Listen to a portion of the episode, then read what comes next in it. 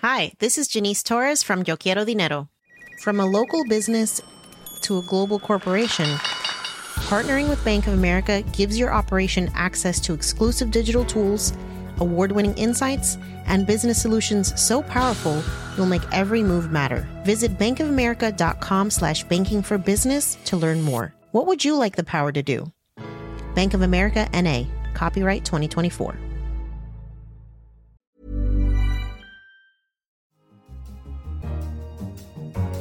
Hello. Is the internet about to be cracked by quantum computing? Quantum computers are really efficient at sort of certain problems. One of those, it just so happens, is reversing this prime number problem. How artificial intelligence could be used to diagnose the need for lung transplants in patients with cystic fibrosis. We are actually, with machine learning, identifying unique predictors for the individual. And our technology correspondent, Hal Hodson, joins me to discuss some of the latest happenings in robotics. Real people are going to come away from this thinking that we live in a world where robots can answer real questions from real politicians in real time. I'm Kenneth Cukier, a senior editor at The Economist, and welcome to Babbage on Economist Radio. First, could the rise of quantum computing destroy the internet, and with it, the networked economy? There is a chance it might. The reason is because of the technical foundation of the internet, and the internet security is encryption or cryptography. Without it, credit card details, health records, passwords, and any personal information would zip around unprotected, open for anyone to see or steal. Yet encryption is based on elaborate maths that are hard for today's computers to break, but easily unraveled by a quantum computer. So the race is on to secure the network before quantum computers become more widespread. To discuss this, I'm joined in the studio with Tim Cross, the Economist science correspondent. Hello, Tim. Hi, Ken. First, Tim, a primer. How does encryption work and what is it? So, um, I'm not classically educated, but I think it means something along the lines of secret writing. Actually, that would not be encryption, that would be cryptography. Crypto, like cryptic, means mysterious, and graphy, graphics, means writing. There you go. But how it works, it, it, basically it boils down to a sort of mathematical curiosity, which is that there are some forms of math that work very well in one direction, that are easy in one direction, but very hard to reverse. And a lot of the cryptography we use these days is based on prime numbers. So if I give you a really large number and say this number is made up of by multiplying two smaller prime numbers, we know of no efficient, quick way for you to work backwards and find out what those two numbers are. And this is just sort of interesting fact is that I chose my words carefully. We know of no good way. We haven't proved that no good way exists, and those aren't quite the same thing. So, in theory, someone could, you know, wake up tomorrow, some mathematician, and say, "Oh, I, you know, flash of inspiration. I've just figured out a way to work out the prime factors of large numbers." And at that point, we we kind of have a problem because the whole system collapses. And in fact, that's already happened. So in 1994, a guy called Peter Shor, who was working at Bell Labs, came up with an algorithm that basically does this, that lets you sort of efficiently reverse the, the prime number problem. The only snag was that to work on sort of usefully large numbers, you need to run his algorithm on a quantum computer. And at the time, of course, we didn't have any. So, what was it about a quantum computer that enabled it to crack public key crypto so efficiently?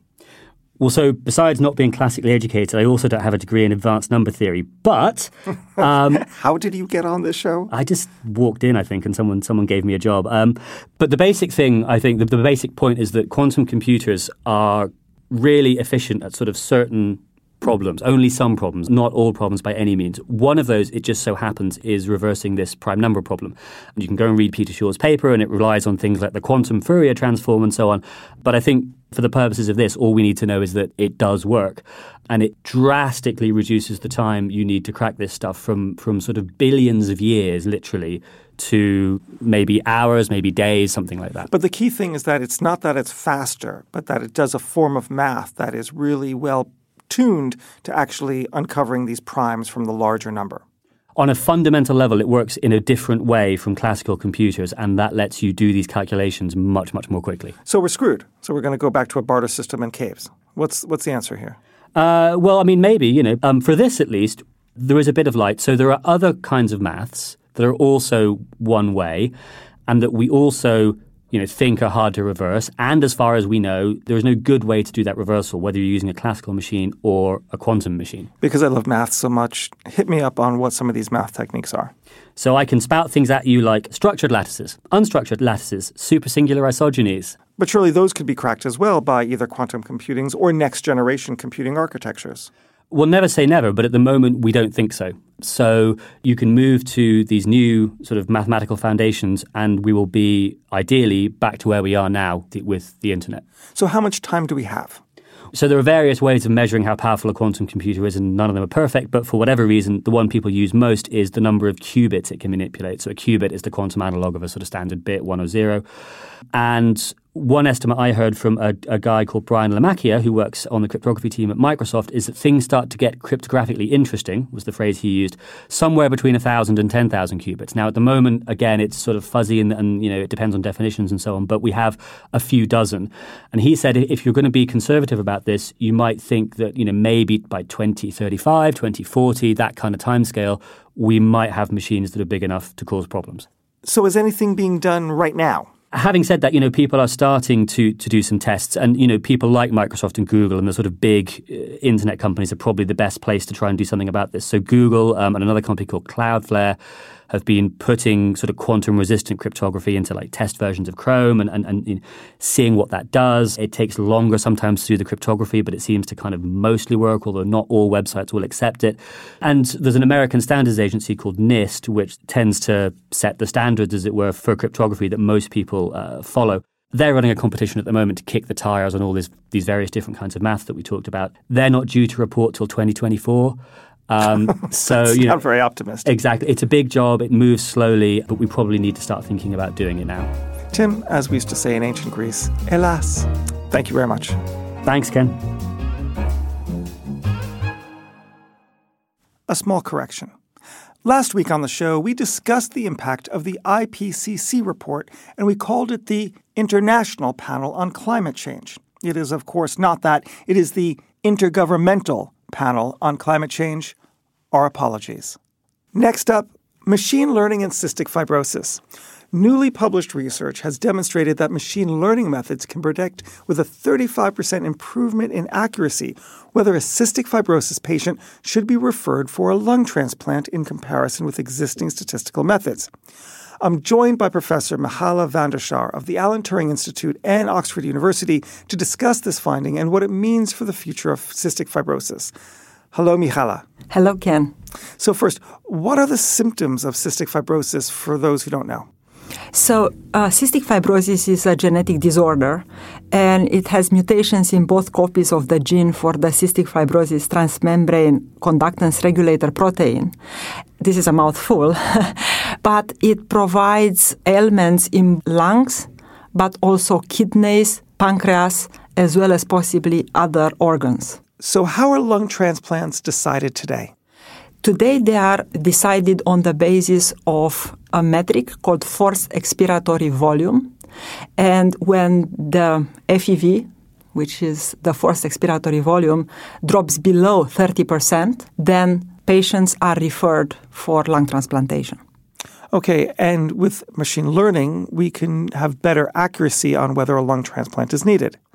Indeed, we are able to identify that not only the FEV is important in determining deterioration of the lungs, but also other variables play an important role. For instance, oxygenation. And why couldn't we have learned that without machine learning? It is complicated because cystic fibrosis is a heterogeneous disease where multiple factors play a role. And the different characteristics of the patients are interacting with each other in a complicated way. So we really need new methods to identify what variables are important and how do they interact with each other for a specific patient to be able to predict the trajectory of disease of this specific patient. When you say it's for a specific patient, are you saying that the machine learning algorithm looks at the unique patient data to identify the traits unique to that patient? Whether it needs a transplant or whether it's across the board across all patients? So, we are actually with machine learning identifying unique predictors for the individual. So, we are creating personalized prediction. We are looking at what are the unique interactions of the characteristics of this specific patient and how those interactions are going to affect how the patient is going to do in the long run. So it's something that would have been too complicated before. You need machine learning because you don't have a generalizable rule. You have lots and lots of rules unique to each patient. It is the heterogeneity of the patient. So, for instance, if you look at statistical methods, which are looking at linear interactions between the characteristics of a patient. These are not necessarily the case for a specific patient, where these interactions may be very different across the different variables and may often be nonlinear. So, how soon do you think that this technique will be used? I hope that this technique will only be used after thorough evaluation. I am currently together with the Cystic Fibrosis Trust, UK Cystic Fibrosis Trust, and a set of clinicians validating this particular algorithm. And I hope that it is indeed successfully validated. And only when we have this confirmation, I hope that it will be used to assist, not replace, the judgment of the clinicians making the call to recommend the patient for the lung transplant. Can this technique be used for other disease types or other cases? I'm very happy you asked this because this technique that we have developed, which we call autoprognosis, is on purpose designed to produce risk prediction for a variety of diseases. And in fact, we have applied it for cardiovascular disease as well as breast cancer. And I really hope to find additional collaborators to provide this type of methodology to build personalized risk scoring for hopefully many diseases. I hope that this becomes a platform to which clinicians and medical researchers can go to develop their own risk scoring for the specific disease that they are interested in. That's so interesting. Mihaela, thank you very much. Thank you, Ken. The big news in the robotics industry this week is that Rethinks Robotics, a pioneer of collaborative robots, those are robots that can work safely beside humans, is shutting down after 10 years and despite $150 million in funding from investors. I'm joined by Hal Hodson, the Economist technology correspondent, who's down the line in San Francisco at a coffee shop. So, what was Rethink Robotics' contribution to the industry? Uh, hi, Ken. I, the, the, main thing that Rethink did was um, pioneering this idea of collaborative robots, robots that could work right next to humans in industrial settings. Normal industrial robots are kept behind big screens. Humans aren't allowed to go anywhere near them because they're dangerous, because they're too dumb to know when a human is anywhere near them. And what Rethink does, and what their founder Rodney Brooks would often demonstrate, is that if their arms, sort of while they're in motion, collide with a human, they'll just stop moving and they won't hurt you at all. You, you'll barely even feel it. And Rodney Brooks used to demonstrate this by putting his head in the way of the arms and sort of showing, look, it's safe, there's no problem. Now, it was very brave of Rodney to do that, but the other brave thing he did as a corporate strategy was to create the robots that were cheap as chips. We're talking about $20,000 for a basic level robot. Yet still, it wasn't enough to keep them in business. What happened?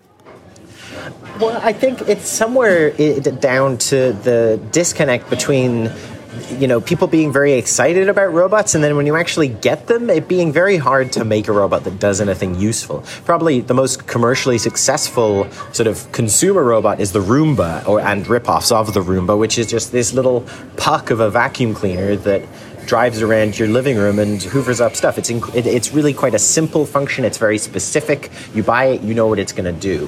What Rethink Robotics was trying to do was much more general. They wanted robots that could help you do anything you might find in an industrial factory, and and that was just a much harder thing to do. And I suspect that the integration of Rethink's robots, the sort of the software that runs in the background and sort of that ties everything together, I suspect that's where they were weak, and that you know it wasn't that their robots weren't clever or that their designs weren't good. It's that their sort of boring back end stuff that links the robot to business processes was not very good. And perhaps that's a reflection of um, Rodney Brooks' more academic background. But no one is arguing that Rethink's robots were not very advanced and very interesting. Another robotics company in the news this week has been Boston Dynamics, and it is now owned by the Japanese communications giant SoftBank. It specializes in building robots that move more like humans or animals than the systems of metal pistons and levers that they are. They recently released a new video showing one of their robots, Atlas, leaping nimbly between obstacles in their warehouse. Now, some people watching this reacted with alarm. There's a huge metal robot navigating a complex environment with speed and apparent skill. They're coming to kill us all, many people think. That kind of thing. But Hal, you had a different reaction. I did have a different reaction, and it's it's basically a concern that what you see in those videos is not really representative of the reality of what these robots can do. Now, I'm, I, am not saying that it's a sort of fake or a spoof or anything like that, but I strongly suspect that when they put those robots in those videos, they're doing it in an environment that is set up to be just so. And the most the most recent video has Atlas kind of running and then vaulting up a set of boxes um, in a way that you know a, a human, a normal human would probably have trouble doing if they're not Jason Bourne. But my suspicion is that Atlas wouldn't be able to do that unless the boxes are just the right height in just the right place, and that the Atlas has a map in its head that's been pre-programmed of those boxes. Um, and what the sort of the broader criticism is that the videos that Boston Dynamics put out, which are very impressive and are extremely impressive displays of just mechanical engineering prowess, is that those are kind of they're the absolute best case scenario that they can achieve in a scripted environment. And if you asked a robot to, you know, jump over that bench or, you know, even walk out of this room or walk across Central Park, it, it wouldn't have a hope. It, they're just not there yet. But the videos kind of make it look like they are. So, what does Boston Dynamics say in response? We at The Economist emailed them for a comment, and sadly, they did not provide one to us, but then they also have a tradition of actually not responding to such comments in the press. So, Hal, to you, is Boston Dynamics particularly secretive about their processes and the limitations of their creations, or is this characteristic of the consumer robotics sector? Is it just the business that they're in.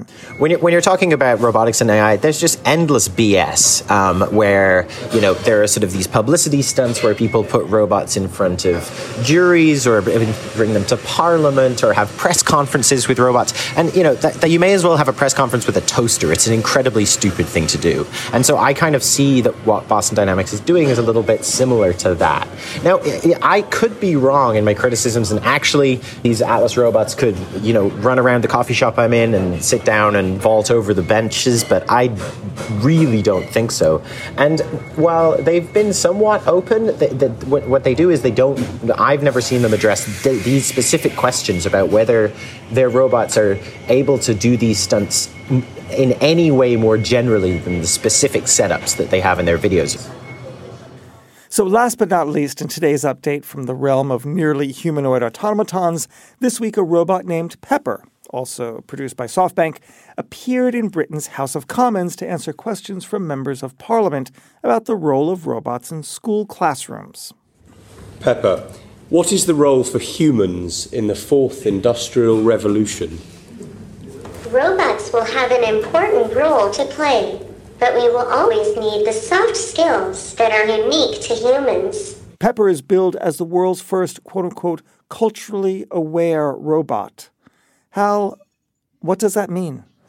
I mean, Ken, this drives me nuts. Like, I'm getting mad just sitting here hearing you say it. Like, uh, it, it, this is a stunt, and you know it would be fine if it was billed as a stunt. But I think real people, just like the Boston Dynamics videos, real people are going to come away from this thinking that we live in a world where robots can answer real questions from real politicians in real time, and that they have the intelligence to do that. And that's just not true. I mean, what happened with Pepper in front of the Parliament in the UK, like you may as well have just put a dictaphone up there and got it to answer questions. It's about on that level. Hal, there is something good about all of this, and we should not lose sight of it.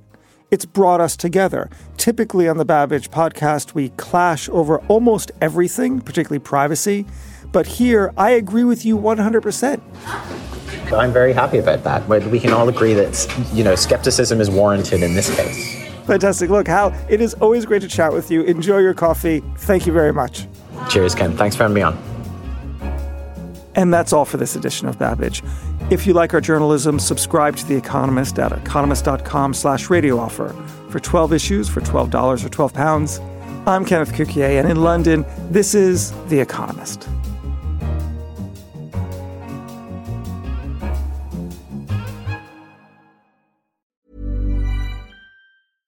Hi, this is Matt and Sean from Two Black Guys with Good Credit.